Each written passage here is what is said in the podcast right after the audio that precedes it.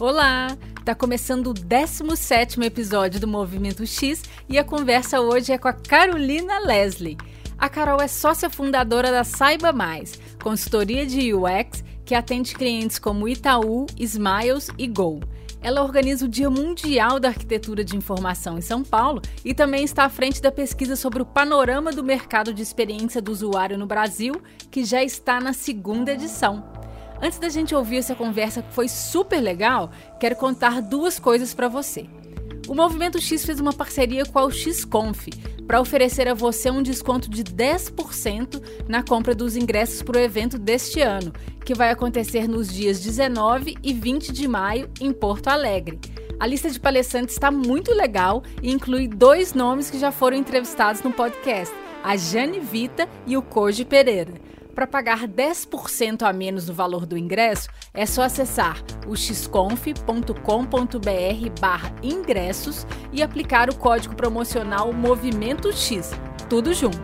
E o segundo assunto é que depois de um ano de muita dedicação, o Movimento X vai tirar férias e volta em julho.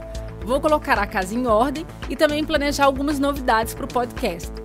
Estou passando por um período de muitas mudanças no trabalho. Não posso dizer ainda o que é, mas posso adiantar que tem tudo a ver com esse movimento para trabalhar com UX. Então vamos lá. Eu sou a Isabela de Fátima e esse é o Movimento X.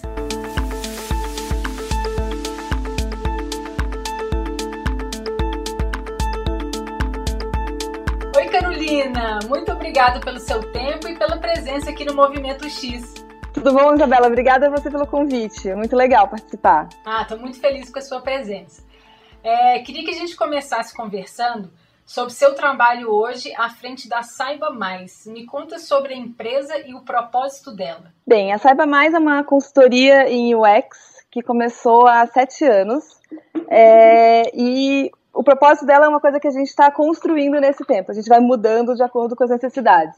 É, quando, eu comece, quando a gente começou lá atrás, é, era interessante que o mercado era outro. Você não tinha muita equipe in-house e quase ninguém fazia teste de usabilidade, era uma coisa que era difícil de encontrar. É, e a gente começou muito com, com essa proposta, de conseguir fazer mais, mais pesquisas. No início a gente fazia mais testes de usabilidade e fazia uma arquitetura de informação, bem arquitetura de informação é, de um legado de agência. A gente fazia muito trabalho para a agência, o que, que, eles não conseguiam absorver, a gente fazia. Uhum. E com o tempo a gente foi mudando o que, que, a gente queria fazer e como a gente queria se envolver nos projetos. É, hoje em dia, nosso principal foco é realmente entender essa relação entre o, os usuários e as interfaces digitais e os negócios para conseguir construir produtos bacanas. E nisso a gente trabalha bastante com tanto com empresas muito grandes que é, já têm equipes internas, mas precisam de uma ajuda para essa parte, esse olhar de pesquisa, é, principalmente ligado a interfaces. Uhum. E a gente trabalha com empresas pequenas que estão começando ou, ou, ou, menores construindo mesmo os produtos do zero. É, e aí a gente tem é, nesse, uma gama de projetos em, em função disso então, a gente, a gente trabalha como um parceiro mesmo estratégico da, das empresas que querem pensar melhor UX e incorporar melhor UX no seu processo de trabalho. Legal demais. Conta, é, você pode contar quem são seus clientes hoje, que projeto que você está fazendo, ou, projetos mais recentes ou que você esteja com a mão na massa? A gente, assim, historicamente a gente tem alguns clientes que, que acompanham a gente há bastante tempo. Um, um deles é o Itaú, então a gente faz muitas pesquisas de usabilidade para eles, quase é, aplicativo novo a gente fez N rodadas e o bacana do trabalho com eles é que eles têm uma equipe muito muito madura lá dentro e acaba que a troca e a demanda com a pesquisa é completamente diferente de um cliente que não sabe receber bem aquilo. Então a gente a, a discussão vai para um outro nível. É, outro cliente que a gente acompanha há bastante tempo é, é Smiles, que a gente faz diversos tipos de, de projetos lá. É, a gente está mudando aos poucos a, toda a interface, tudo o que, que é o conceito digital deles. Uh, a gente trabalha também com a Go, então a gente também está fazendo várias pesquisas de usabilidade para eles ao longo do tempo. E esses são os clientes mais atuais. É... Você tocou num ponto que eu acho interessante. Você disse que são clientes que vocês trabalham continuamente? É, a gente, a gente acaba criando, com, com alguns desses clientes, a gente consegue criar um relacionamento mais, digamos, a longo prazo, o que é interessante, que não adianta você fazer um teste de usabilidade uma vez e, e dar tchau, né? Você precisa conversar com, com o seu cliente de uma forma é, constante, você precisa criar uma cultura disso e um hábito disso. E é isso que a gente tenta fazer. Então, a gente está conseguindo mudar um pouco dessa, dessa ideia de que ah, pesquisa é uma coisa pontual para pesquisa virar um processo, um acompanhamento mesmo. Muito bacana. E, e eu te interrompi, você estava falando de, de outros clientes, né? É, a gente tem, historicamente, a gente já trabalhou com, com, com, com muita gente, a gente trabalhou com muita agência, a gente trabalhou com muitos clientes diretos, mas o, o, que eu, o que eu tenho achado mais legal, uma coisa que a gente tem feito bastante agora, são, são design sprints. Que uhum. apesar de eu ter minha crítica a isso, eu acho que funciona muito para vários tipos de clientes. A gente já fez com, com educação, com, com e-commerce, com turismo, e acaba que, que é, é, é um é, um tipo, é um processo muito gostoso de participar. Legal. Eu quero que a gente fale um pouco mais de design sprint, mas antes disso, me conta um pouco sobre o seu papel na empresa hoje, Carol. Bem, eu, eu tenho. Eu, isso, isso é uma. Até um, é um questionamento meu sempre. É, é, é, quase que uma. É um dilema que eu acho que todo mundo tem em algum momento na carreira. Eu faço. Eu tenho dois, duas atuações completamente diferentes.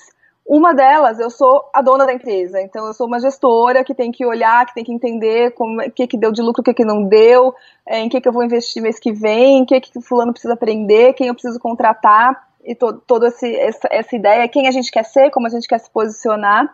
E, e de outro lado, eu também atuo nos projetos.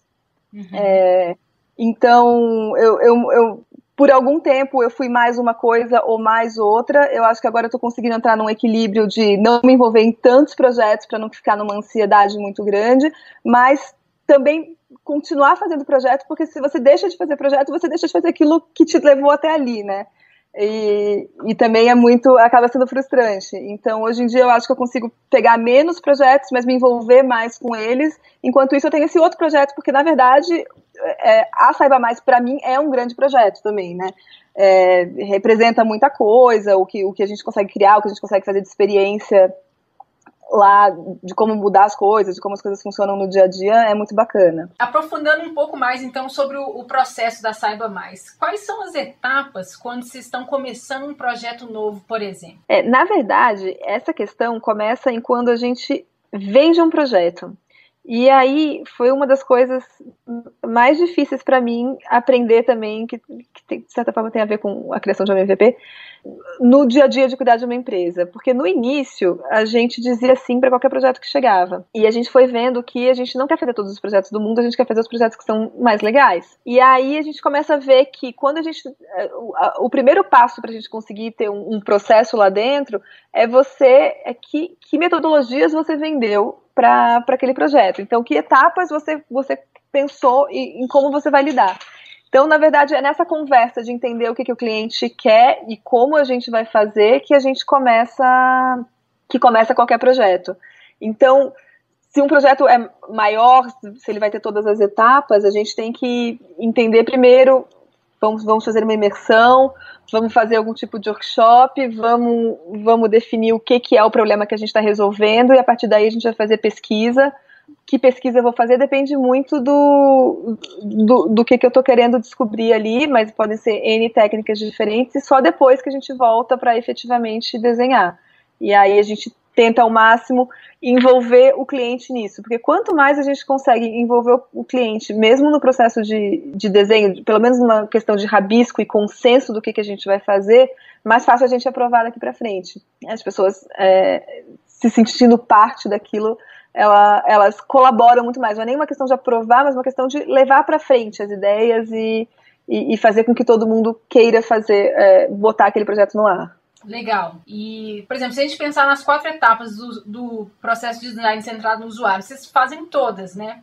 Vocês vão de, desde o entendimento se o problema que o cliente está colocando para para vocês é de fato o problema que ele precisa resolver, é de ideação, conceituação, prototipação e testes. Sim, a gente faz todas essas as etapas do, digamos, do, do o diamante, do double diamonds do, do, design thinking, a gente passa por todas elas, mas a gente, quer dizer, a gente não faz a entrega final, a gente faz uma prototipação, então a gente testa muito em protótipo.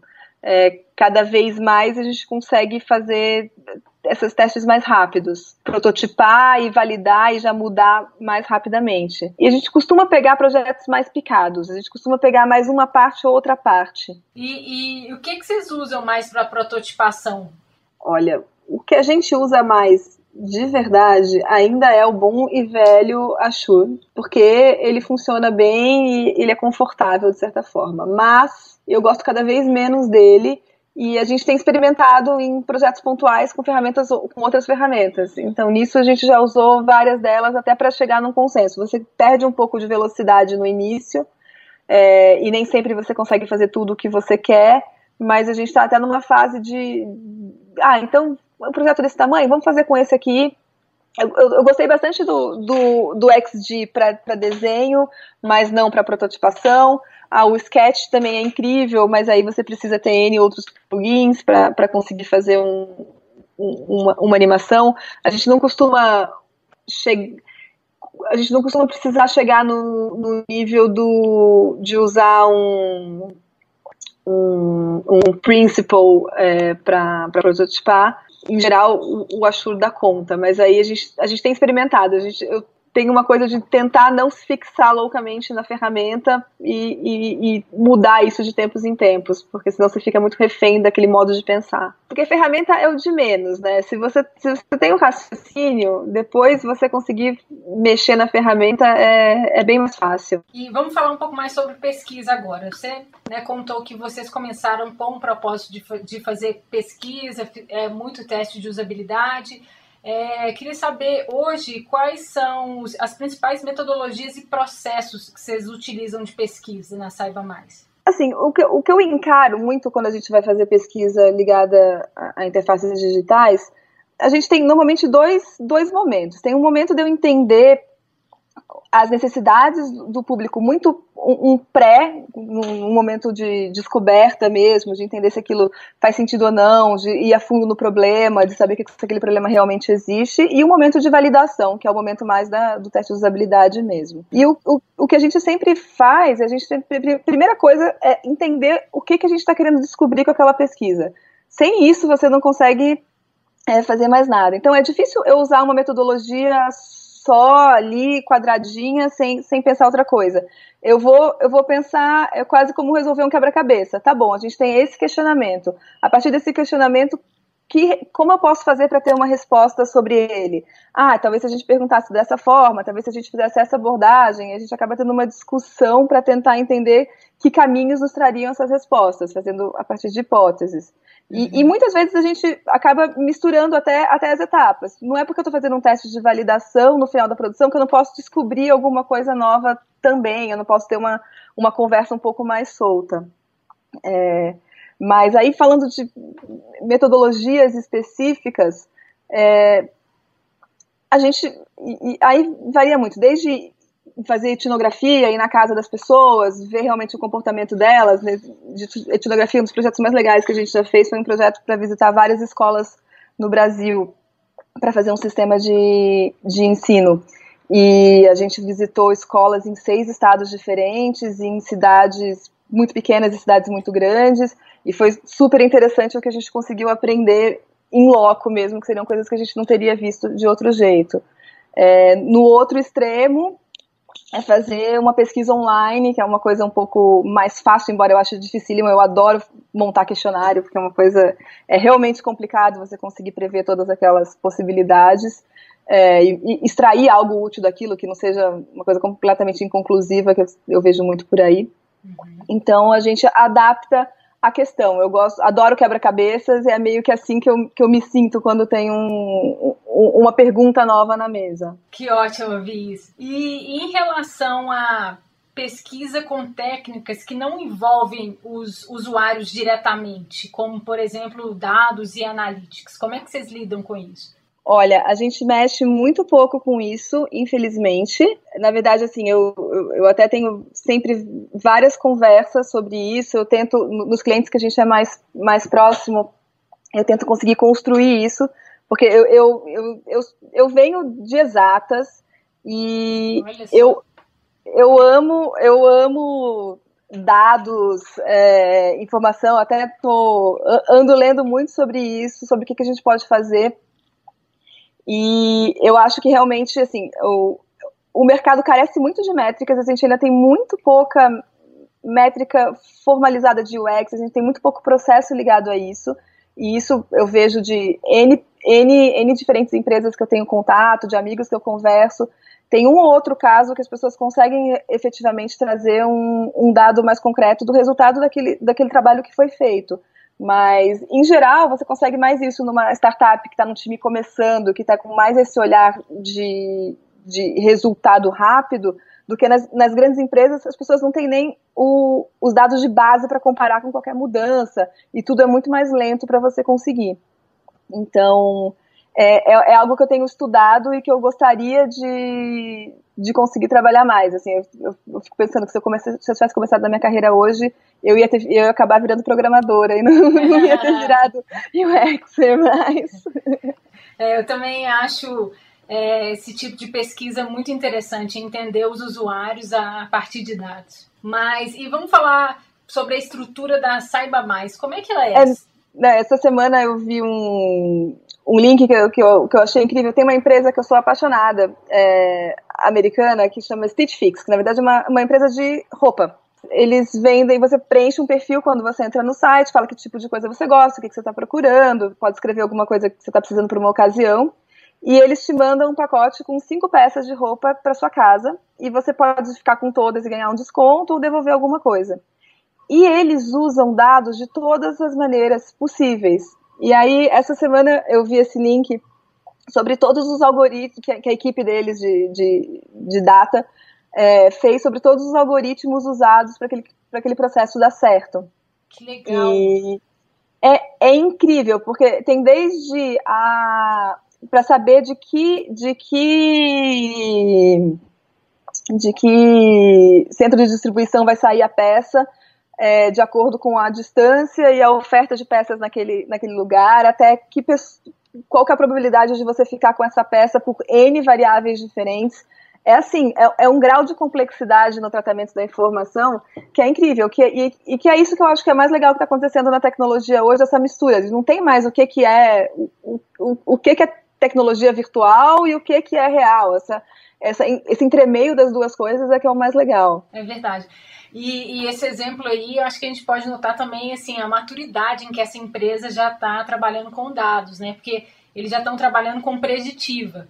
É, igual você disse, a gente ainda tem uma dificuldade para entender dados no mercado, né? Pois é, às vezes você olha umas coisas e fala, gente, que oportunidade que a pessoa, a informação está toda aqui, você só precisa conseguir fazer alguma coisa com isso, né? É, eu acho que aí está o grande desafio, né? A gente a, a conseguir ler os dados. É, e vamos falar um pouco sobre a estrutura da Saiba Mais, Carol. Vocês conseguem fazer todo o trabalho internamente? Sim, a gente faz todo o trabalho internamente. Assim, a gente tem uma estrutura bem horizontal. É, não, não somos muitas pessoas, Eventualmente, a gente precisa de alguém para moderar um grupo, aí eu posso, posso chamar alguém que é mais experiente naquele assunto, ou eu vou fazer um design sprint e quero alguém com um foco mais específico, a gente chama alguém de fora, mas em geral a gente faz tudo interno com, com a nossa equipe. E como é que é a sua equipe? Me conta um pouco do perfil de profissionais que fazem parte. Acho que é, é natural que a equipe acabe sendo um, um, pouco de cada área. Então a gente, bem, a gente começou com, com jornalistas. Minha sócia é jornalista, a, a, Ana, minha antiga sócia que acabou de sair, também era jornalista. Então elas têm, as duas tinham esse, esse olhar. Já eu sou outra história completamente diferente que eu já te conto. Pois Cientista é, molecular. e, e atualmente a gente tem desde gente que veio de design mesmo, gente que veio de publicidade, gente que veio de psicologia. Então traz uma uma mistura aí que, que é sempre bacana de, de ter. Você empreendeu também no, no Tagarela, que é um aplicativo mobile de pesquisa. Conta um pouco sobre essa história pra gente. É, lá quando, há mais ou menos um, uns dois, três anos, é, a gente trabalhar como consultor o tempo inteiro, é muito legal que você tem uma variedade de projetos muito grandes, mas às vezes é meio triste que você acompanha os pedacinhos e nem sempre, ainda mais naquela época a gente fazia menos trabalhos contínuos, você não cuida do seu produto. E eu sempre tive uma vontade de fazer fazer um produto meu. E aí teve uma ideia de, um, de uma amiga de fazer um, um, aplicativo de pesquisa de mercado para o celular. Que eu, na hora, eu falei, nossa, faz todo sentido. Casa muito com a ideia que eu quero ter um produto e casa muito com o que a gente faz, porque de certa forma a gente está fazendo um aplicativo para fazer o nosso tipo de trabalho. É, e aí, assim, acabou que a história no final é triste, né? Ele não deu certo, mas foi muito, foi um processo muito legal porque foi a primeira vez que eu desenhei um projeto para mim. E aí tem várias coisas que eu aprendi que realmente eu, você fala, fala, fala meio que pra, da boca para fora, mas no dia que você está desenhando o seu projeto, com o seu orçamento, com o seu programador, você entende o conceito de MVP. E na verdade eu vi que depois que eu lancei, eu podia ter feito, lançado dois meses antes, com metade das funcionalidades que eu teria aprendido um monte. É, então essa, essa questão de priorizar as funcionalidades e é, o, o, o que eu mais. essas coisas que você ouve em reunião. Ah, mas é só colocar um botão. Não, nunca só colocar um botão. Um botão quer dizer que tem N outras coisas. Você tem que vai ter impacto em mais essa, essa, essa, essa tela. Fora que mais esse botão nessa página pode quebrar o equilíbrio da página que já funciona muito bem. Então, você saber cortar funcionalidades e fazer, fazer o escopo e aprender e iterar a partir disso é muito importante. Acabou que a gente conseguiu botar o produto no ar. Foi, foi, foi um processo muito legal. Eu acho que talvez dos projetos que eu participei, foi um dos projetos que eu mais tenho mas tenho orgulho, assim, porque eu gostei muito do que a gente conseguiu fazer, de tirar essa ideia do zero e levar para uma coisa concreta que ficou bem bacana. Óbvio que eu tinha uma lista, um roadmap muito maior, mas em algum momento acabou, assim, é, éramos cinco sócios, o investimento de cada uma no projeto não era tão, não era tão grande e a gente tinha que dar um pulo de investimento, tanto de dinheiro quanto de, de, de esforço que, que não deu certo e o, o projeto acabou, acabou ficando parado. Mas foi, foi muito legal e eu aprendi bastante. E nisso, hoje, quando a gente trabalha com, com uma startup, com, com uma empresa que está começando, mudou completamente. E é bacana ter essa história de uma vivência própria, porque aí a pessoa que está decidindo, que está lá pensando nisso hoje, ele, ele, até confia mais em você depois que você, você realmente viveu isso, porque é o dilema que, que todo mundo sente, né? putz, mas eu, eu, não, eu acho que qual que é a essência do meu produto? Adianta eu colocar meu produto no ar se ele não tem essa funcionalidade? Bem, talvez não para você fazer uma baita campanha, mas para você já ter algumas pessoas e tirar algum aprendizado disso e ver se seu produto é isso mesmo, ou ele não vai virar uma outra coisa, é, também pode ser importante. Que história ótima, deve ter sido um grande aprendizado mesmo. E... Foi, foi, foi difícil, foi, foi difícil, foi sofrido, mas foi muito legal porque é bacana quando você cuida do seu produto, depois, e de certa forma era um marketplace, que é uma coisa muito difícil de você fazer, porque você tem que pensar nas duas pontas, você tem que alimentar a ponta de quem era a base dos usuários e alimentar a ponta de quem são os clientes que contratariam as pesquisas. E, e aí pensar nessa dinâmica, como é que você começa, é sempre uma questão do ovo ou da galinha, né? Quem eu chamo primeiro, eu tenho que chamar um pouco de tudo. Foi, foi muito legal. E surgiu dentro da Saiba Mais? Surgiu dentro da Saiba Mais. Na verdade, foi a gente com, com duas amigas de fora que tiveram essa ideia e pensaram na gente para produzir e calhou muito com o que todo mundo queria fazer na hora, na, naquele momento. E por quanto tempo vocês tiveram à frente do Tagarela? Olha, foi mais ou menos um ano e meio que ele durou entre, entre ideia, concepção, lançamento e ele rodar. Ele, acho que ele, ele rodou um pouco mais de seis meses e mais ou menos de um ano de projeto mesmo com tudo, com botar algum produto do qual a gente pode botar no ar de verdade. Bacana, que pena que ele não está mais hoje para a gente poder testar e, e, conhecer. Pois é. E como é que é empreender no mercado de experiência do usuário? Quais são, seu, quais são os maiores desafios? Pois é, isso é, é difícil. Não, eu acho que a primeira coisa, tá, o desafio está mudando um pouco. É, Inicialmente, o desafio era explicar para as pessoas. Você vende uma coisa que é muito intangível e que é muito difícil de ser explicada, né? Eu acho que o meu desafio inicial era sempre explicar e co como que a gente vende e para quem que a gente vende, porque aí a gente tem é, N nichos de mercados diferentes. Eu tenho, eu tenho as pessoas que já sabem da importância, que em geral são as pessoas que me contratam e que conhecem, então eu realmente não preciso vender o que o que é UX, a importância do, do, trabalho que a gente faz. Por outro lado, eu tenho um mercado enorme de pessoas que ainda nem sabem que isso existe.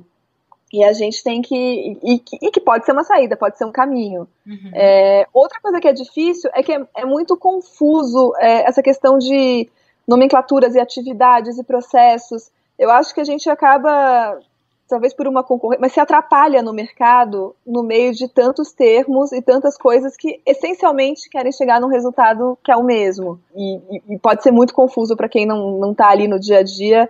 Eu, eu brinco que eu, eu, trabalho desde de 2003 com, na área e meu, minha atividade já mudou de nome mais cinco vezes. Então, conforme a conversa vai evoluindo, qualquer, qualquer conferência que você vai, vai da área tem sempre uma palestra sobre o que, que a gente faz, porque estamos aqui, quem somos, é, definindo, definindo do que se trata.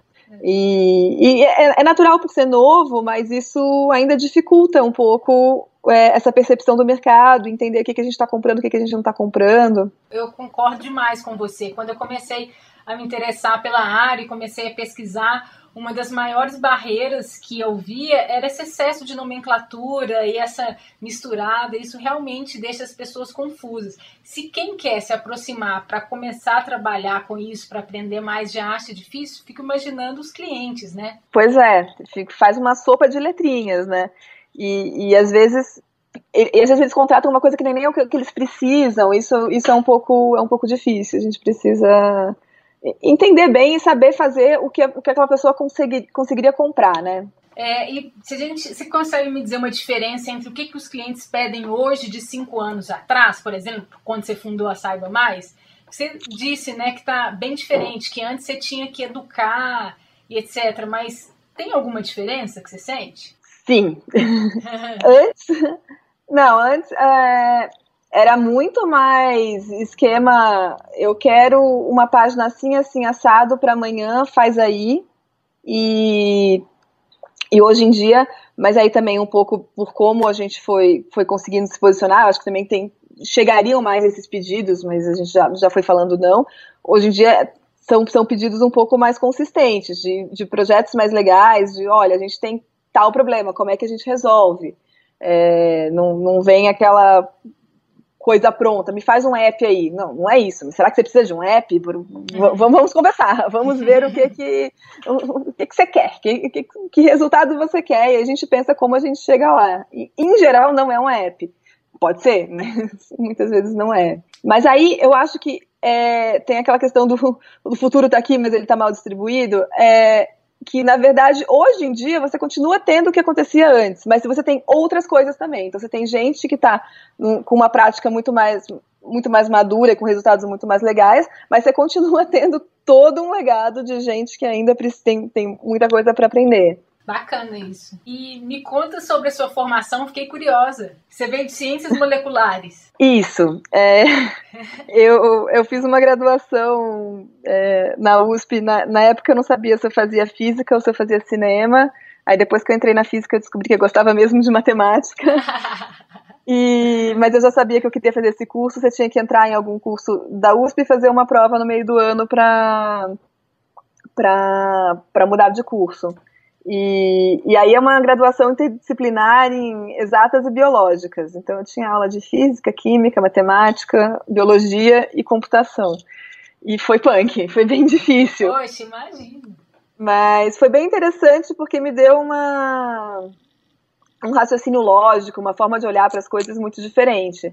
No final, eu comecei a, a me interessar por matemática. Eu tinha, o meu TCC foi que na verdade não era TCC que chamava, mas enfim, o processo de conclusão de curso foi sobre arte e ciência, estudando os conceitos matemáticos da obra do Escher. E eu acho que isso é uma coisa que eu sempre tive em, em mim, essa, esse e foi talvez o que me levou um pouco para a área também.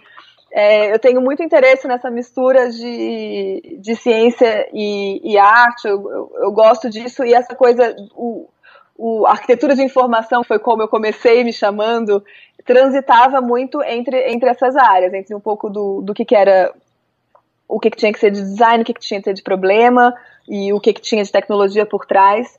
E eu até foi. O que era muito legal do meu curso é que eu podia fazer. Eu tinha dois anos que eu tinha que fazer as mesmas matérias e era bem pesado. E depois disso, a partir do seu projeto de, de conclusão de curso, você escolhia as matérias que você queria fazer na USP toda. Nisso eu fiz matéria na FAO, fiz matéria na ECA. E, e aí, né, nesses estudos que eu estava na ECA, eu na, na biblioteca um dia estava pesquisando alguma coisa e encontrei o livro do Urso Polar. Que aí eu li esse negócio e falei, nossa, isso é interessante, eu podia trabalhar com isso, faz bastante sentido. E eu vou conversar com mais gente do que se eu fizer matemática, porque se eu continuar nesse caminho da matemática, eu vou, daqui a pouco eu vou ter seis pessoas que me entendem. E aí eu me interessei, comecei a pesquisar um monte sobre o assunto, falei, vou tentar. E, e nessas eu comecei, entrei em umas listas de discussão e tal, vi uma vaga de estágio na agência Clique e falei, vou me inscrever. E deu certo. Que e daí eu comecei, entrei por aí. Que bacana. E vamos falar um pouco do panorama do mercado de UX. É, você realiza uma pesquisa sobre o panorama do mercado de UX que já está na segunda edição. Falando sobre o resultado da edição de 2017, o que chamou mais a sua atenção em relação à edição do ano passado? Sim, não, não teve nenhuma, nenhuma grande mudança qualitativa de um ano para o outro. Pouca coisa. Os resultados do ano passado para cá não, não foi uma mudança muito grande. Mas uma coisa que eu fiz foi perguntar coisas novas. Então tem algumas, alguns tipos de pergunta que eu não tinha colocado no passado que eu coloquei esse ano e que eu acho que, que, que trouxeram alguns dados interessantes. Uma coisa que foi bem legal foi que a abrangência geográfica foi muito maior esse ano do que no ano passado. Que depois que, que eu apresentei pela primeira vez, eu falei, poxa, é, a gente, eu consegui dobrar o número de respostas e falei, ai, ah, tá muito São Paulo, São Paulo, São Paulo, que obviamente é bastante a minha bolha. Então eu fui lá, peguei várias pessoas que eu conheço pontualmente nos lugares, pedi, ah, me ajuda a divulgar aqui na região. E, e é bacana que mesmo com essa abrangência maior geográfica, é, os resultados não estão muito diferentes. Por exemplo, a porcentagem de lugares que trabalha se manteve bem estável. E aí, sobre as metodologias usadas, que também é uma pergunta bem legal, que, que, que as pessoas estão usando, né? O que, que as pessoas estão fazendo. O que, eu, o que eu achei mais curioso disso foi que design sprint teve um salto, que foi bem. entrou na moda fazer design sprint. Pois é, isso chamou minha atenção também. Eu fiquei curiosa, assim, sobre algumas coisas, porque eu vi que ao mesmo tempo teve também um aumento do teste de usabilidade presencial, né? Você acha que tem algum a ver com o boom de design sprint, já que esse método ele incentiva mais as pessoas a fazerem pesquisa de um jeito mais rápido, informal? Será que tem alguma coisa a ver? É que o teste de usabilidade presencial ele aumentou, mas não foi tanto assim. Sei lá, assim, foi, uma, foi uma variação menor. Sim. Mas eu, eu acho que as pessoas estão fazendo mais pesquisa assim, é, de, de vários jeitos. Elas estão com menos medo de fazer as coisas de um jeito informal.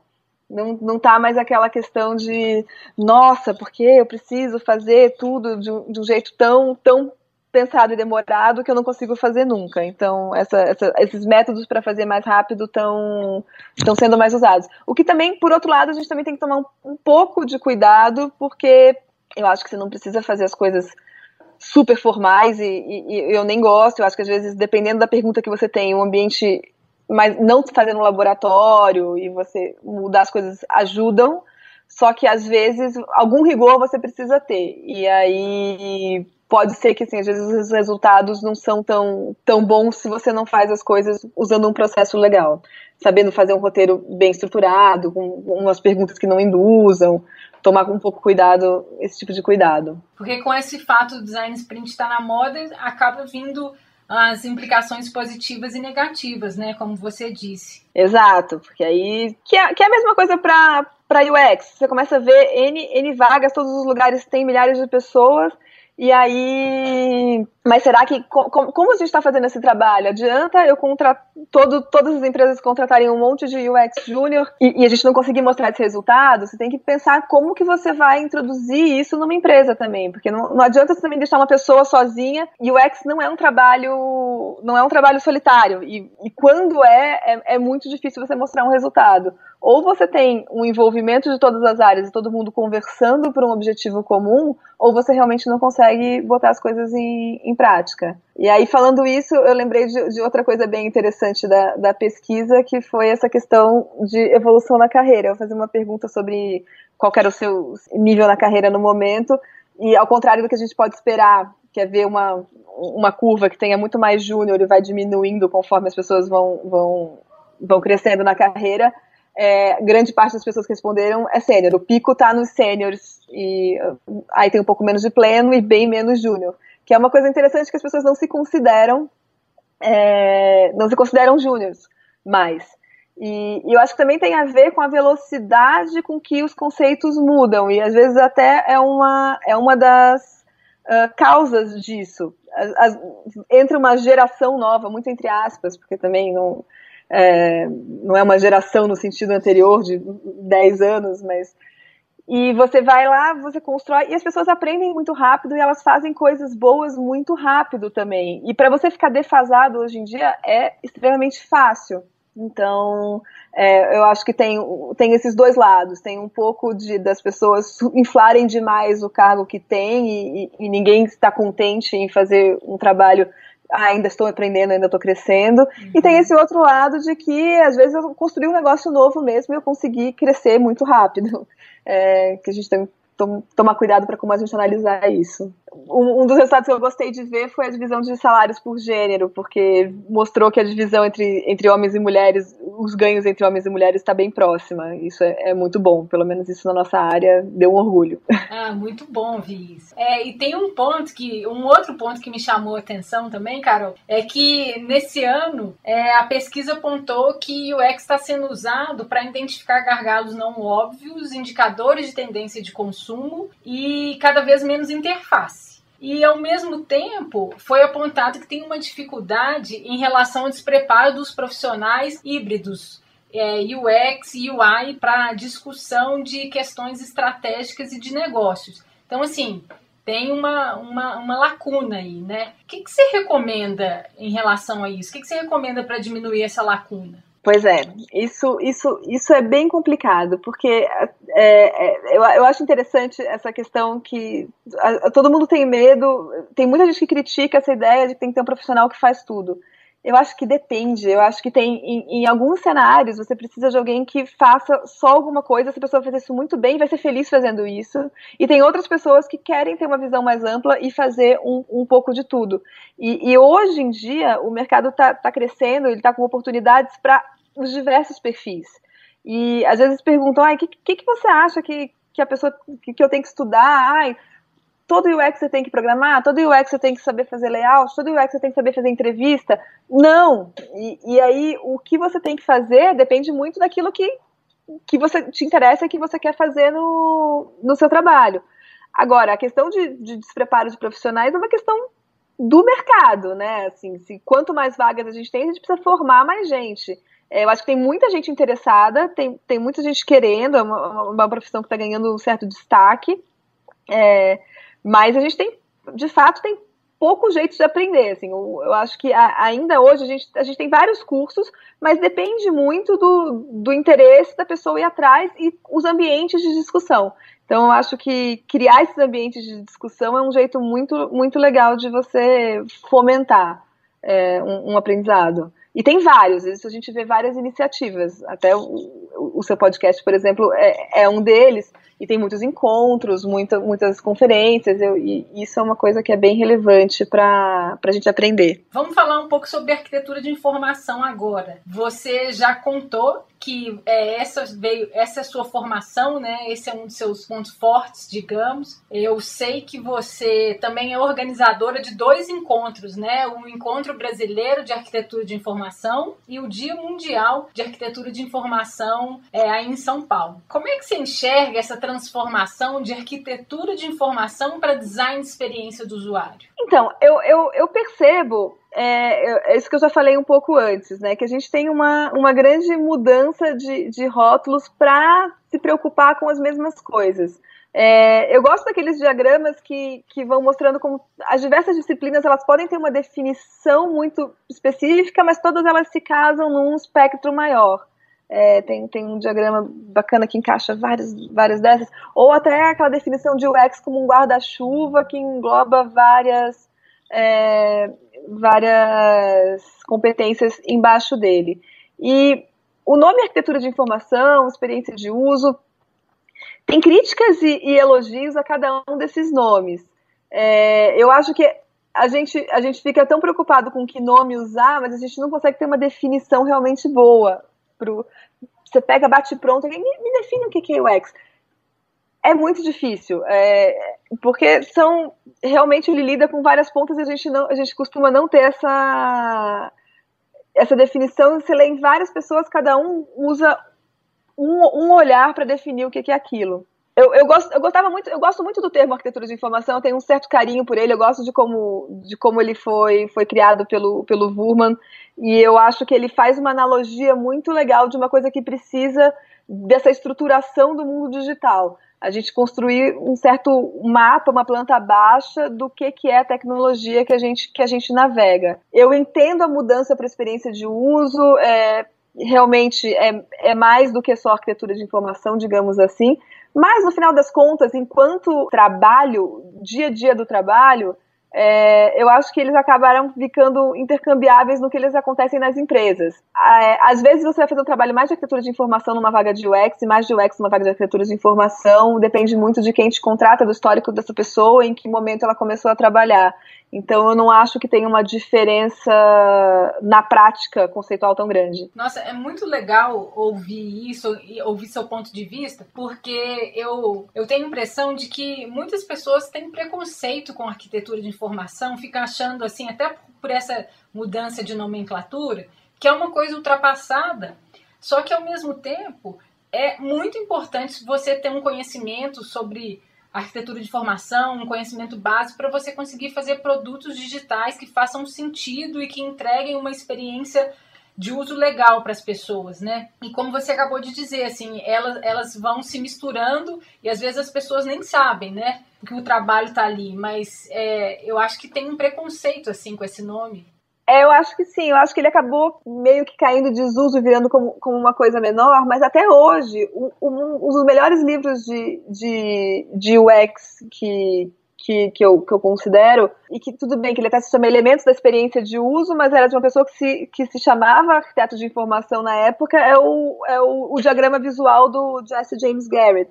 Ele explica muito bem como você constrói aquilo, e o, o, papel do que, que é arquitetura, do que, que é do que, que é superfície e, e, como a estratégia tem que, tem que se encaixar com isso. Ele já deve ter, sei lá, uns 15 anos esse diagrama, mas eu acho que é impressionante como Aliás, eu adoro o, o, Jesse James Garrett, acho que ele, ele é uma das. Nossa, eu, uh, há, dois anos eu, eu fiz uma.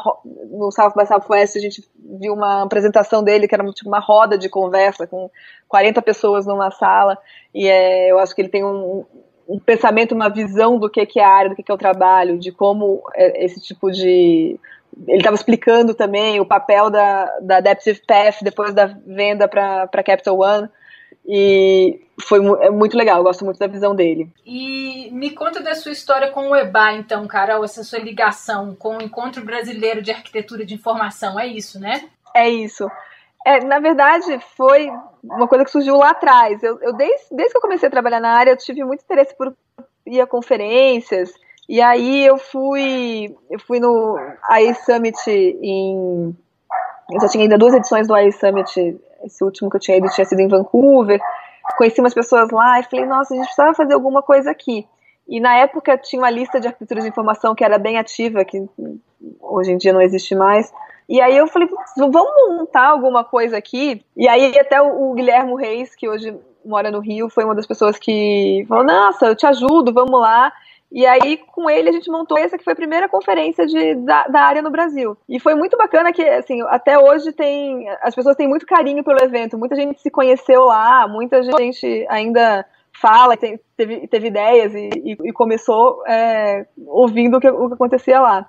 E, e, foram cinco edições, é, aí depois a gente desencanou a vida, trouxe outras coisas, é, e aí eu acabei começando a organizar, eu trouxe o Dia Mundial da Arquitetura de Informação para o Brasil meio que surgindo esse vácuo. É um, um, evento bem menor, porque o EBAI tinha dois dias, a gente tentava trazer algum palestrante de fora também, ele tinha um orçamento mais, mais complicado, uma logística maior, e o Dia Mundial da Arquitetura de Informação é um evento menor, mais fácil de organizar, mas que também é gostoso, também é um espaço desses de, de encontro, de dar, dar voz para pessoas. A gente também tenta variar bastante quem fala, no sentido de dar voz para quem não, não faz palestra toda semana e, e, misturar um pouco isso, que é muito legal. Que legal. E quem quiser se aproximar, quiser ajudar com esses eventos, quem estiver ouvindo e quiser se aproximar, tem, existe essa possibilidade? É, vocês trabalham com pessoas voluntárias? Como é que funciona isso? Sim, a gente, a gente trabalha com pessoas voluntárias. É que assim, agora é o próximo, a, a, próxima edição é só no ano que vem, mas também tem o que tem de coisa acontecendo, tem bastante gente que tem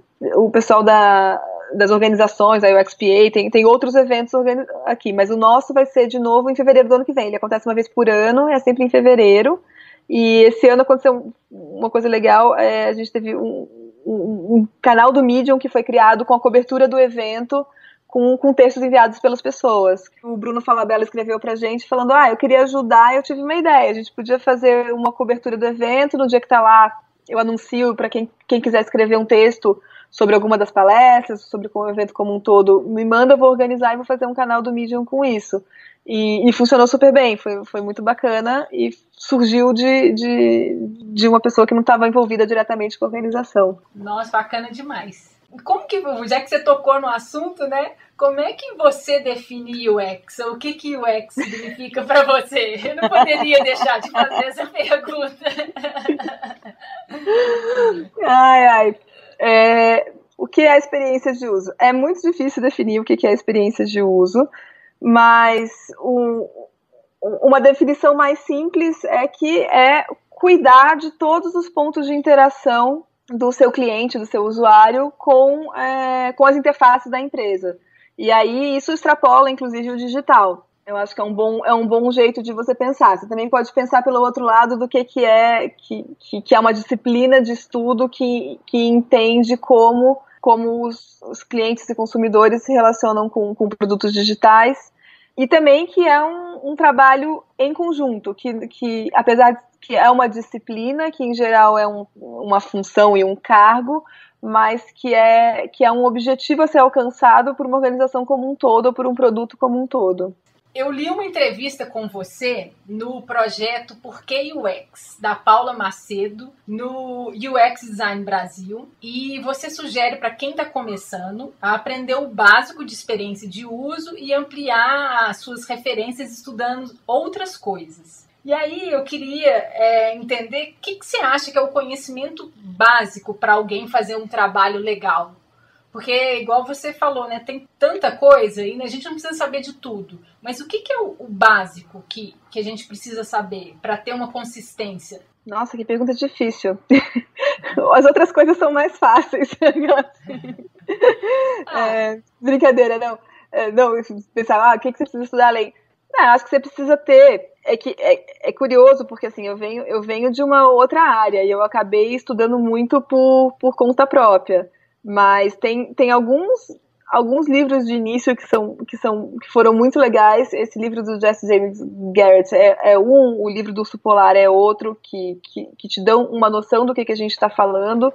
Mas para você começar a trabalhar na área, você precisa estudar, ter noção de design. Hoje em dia não tem não tem o que fazer. Eu acho que assim tem que você tem que entender um pouco sobre o, o que que é o UX, apesar dessa definição ser tão difícil, mas você precisa entender o que que, que bem, que, que objetivo é esse que a gente quer alcançar.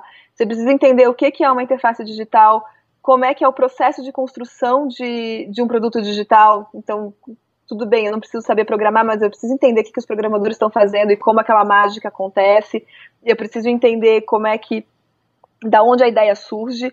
Ah, então tá bom, a gente precisa conversar, tenho essas necessidades, como isso se mapeia para uma tela e disso como isso vai ser, ser produzido no final. Você precisa ter uma noção de pesquisa, de tá bom, então eu, tenho, eu vou entender as necessidades do meu consumidor, como eu faço isso, e você precisa também desenhar, ter uma, ter uma ideia de como prototipar, né? Eu acho que assim, você pode, você pode ir mais para o lado do, do, design de interface mesmo, que, que é um designer e que vai ter uma interface polida, mas se você não é, você precisa conseguir prototipar e passar aquela ideia que você tem para resolver o problema muito rápido. E aí, para isso, tem N formas de você prototipar também. Acho que não tem uma, uma solução única. Eu, inclusive, cada vez mais uso papel. É, assim, pelo menos para começar, ou, ou, a lousa mesmo, né? Mas você rabiscar, você conseguir rabiscar e passar num desenho a ideia do que, de como aquilo tem que funcionar, é, é, muito importante. Quais são suas principais fontes de formação sobre UX e design experiência de uso? Pode ser site, blog, é, livro, você já falou vários. É, eu gosto, é, eu gosto muito de, algum, de, de algumas pessoas é, que, eu, que eu não falei ainda. Eu, eu admiro bastante e sigo, vejo tudo que, que o Jorge Arango escreve. É, eu, ele veio da arquitetura, é um, é um, cara do Panamá que hoje mora, mora nos Estados Unidos e tem uma consultoria lá. E eu acho, eu adoro o ponto de vista dele. Eu gosto muito dos paralelos que ele faz mesmo com, com o mundo físico e o que virou o digital. Eu acho que ele consegue passar uma camada de profundidade que a gente não vê nessa história agora de, de, de, palestras e palestras e todo mundo tem que dar um show no palco para ser divertido, mas às vezes você não, não aprende tanto. É, eu gosto muito também da Lia Bulley, que, que escreveu o time UX Team of One e, e faz uma pesquisa que me inspirou bastante para fazer a pesquisa sobre mercados de UX. Eu gosto da, da newsletter, eu gosto de newsletters. Depois que o Google ma matou o RSS para mim, eu, eu passei a, gostar mais das newsletters. Eu gosto da newsletter de, da O'Reilly de Design, sempre traz umas coisas bacanas. E aí, mais para usabilidade mesmo, tem a, a, a, newsletter da User Focus, que é uma, uma consultoria de usabilidade na Inglaterra, que é bem bacana. Sempre tem uns links legais, eu, eu gosto. Várias coisas novas aí de sugestão. Para fechar, Carol, que empresas ou produtos você acha que estão se destacando em experiência de uso? O que, que você tem visto de mais legal? É, vamos lá. O, o, que eu acho, o que eu acho mais legal, assim, por exemplo, eu já citei o Stitch Fix, que eu adoro, mas é, é, é, um, é um grande exemplo de uma, de uma empresa que eu acho muito legal, que é justamente isso. Ele, ele consegue ter um, um site lindo, um aplicativo que funciona super bem e que é incrível, um processo de acompanhamento é, daquilo que vai chegar, que é ótimo, e por trás ele tem todos os dados. Eu, eu adoro serviços que conseguem integrar muito bem o, o físico e o digital. É, eu não vou falar o Uber, que o Uber está pegando mal ultimamente, mas é não vale. Não vale ser só, não é nem só o Uber, mas os aplicativos de, de chamada de táxi ou, ou, ou, de transporte rápido, eu acho isso incrível, isso genial. E, de novo, é essa mesma lógica de você conseguir ter uma boa experiência no, na sua interface e você, você transmitir essa experiência para outras coisas. É, são, são exemplos que eu acho, que eu acho bons. Legal, muito bom. Eu acho que tem mais uma, mais, mais uma coisa para dizer assim sobre referências e tal, essa coisa de estudar de dois anos para cá eu comecei a ver que eu precisava voltar a estudar, eu queria estudar bastante, eu, eu sempre fui muito curiosa, fui muito interessada e falei, o que que eu vou, que que eu vou olhar agora, né?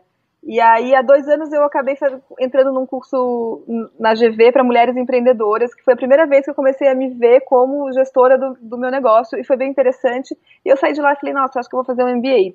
E aí eu agora estou fazendo um, um, MBA na, na Berlin School, que é muito bacana, que você envolve várias viagens, você passa, é, convive com gente do mundo inteiro, e é uma, é uma experiência muito interessante, mas que eu acho que estudar o lado do negócio é muito importante para a gente. A gente precisa saber um pouco, entender o que o cara de finanças está pensando na hora que ele vai te contratar ou não, na hora que ele vai falar sim ou não para o seu projeto entender o que o cara de estratégia pensou para delimitar aquele produto. E aí, esse tipo de leitura eu também acho que é muito relevante e muito complementar para o que a gente faz. É, assim, eu acho que a gente, como comunidade, tem, um, tem uma coisa que é complicada. A gente fica muito falando para si mesmo, a gente fica muito olhando para o nosso próprio umbigo e reclamando que o mundo lá fora não entende o quão importante é o trabalho que a gente faz e às vezes, é, na verdade, a gente que não consegue falar a língua de quem está lá fora. E, e, estudar um pouco o, o, como funciona e por que, que esse modelo de negócio é assim e por que, que isso se construiu dessa forma pode fazer com que a gente entre de outro jeito nessas empresas e consiga ganhar esse espaço que a gente quer. Muito legal e que bacana que você está fazendo esse curso. Eu conheço algumas pessoas que fizeram, sempre ouvi falar bem que é aquele na é, Creative School of Berlin. É, é, Berlin School of Creative Leadership. É e... super divertido. Carol, foi legal demais conversar com você. Muito obrigada por apoiar o Movimento X e por dividir tanto conhecimento com a gente. Ai, muito obrigada, você foi bem legal. Obrigada por, por me convidar, eu adorei participar e vamos, vamos bater mais papos. Vamos sim, vai ser um prazer.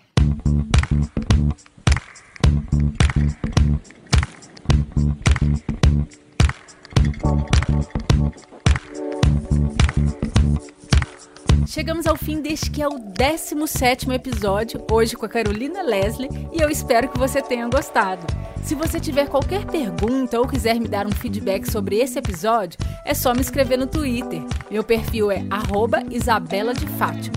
Para ouvir outros episódios, acesse movimentox.com. Obrigada por ouvir o podcast e até a volta das férias, em julho.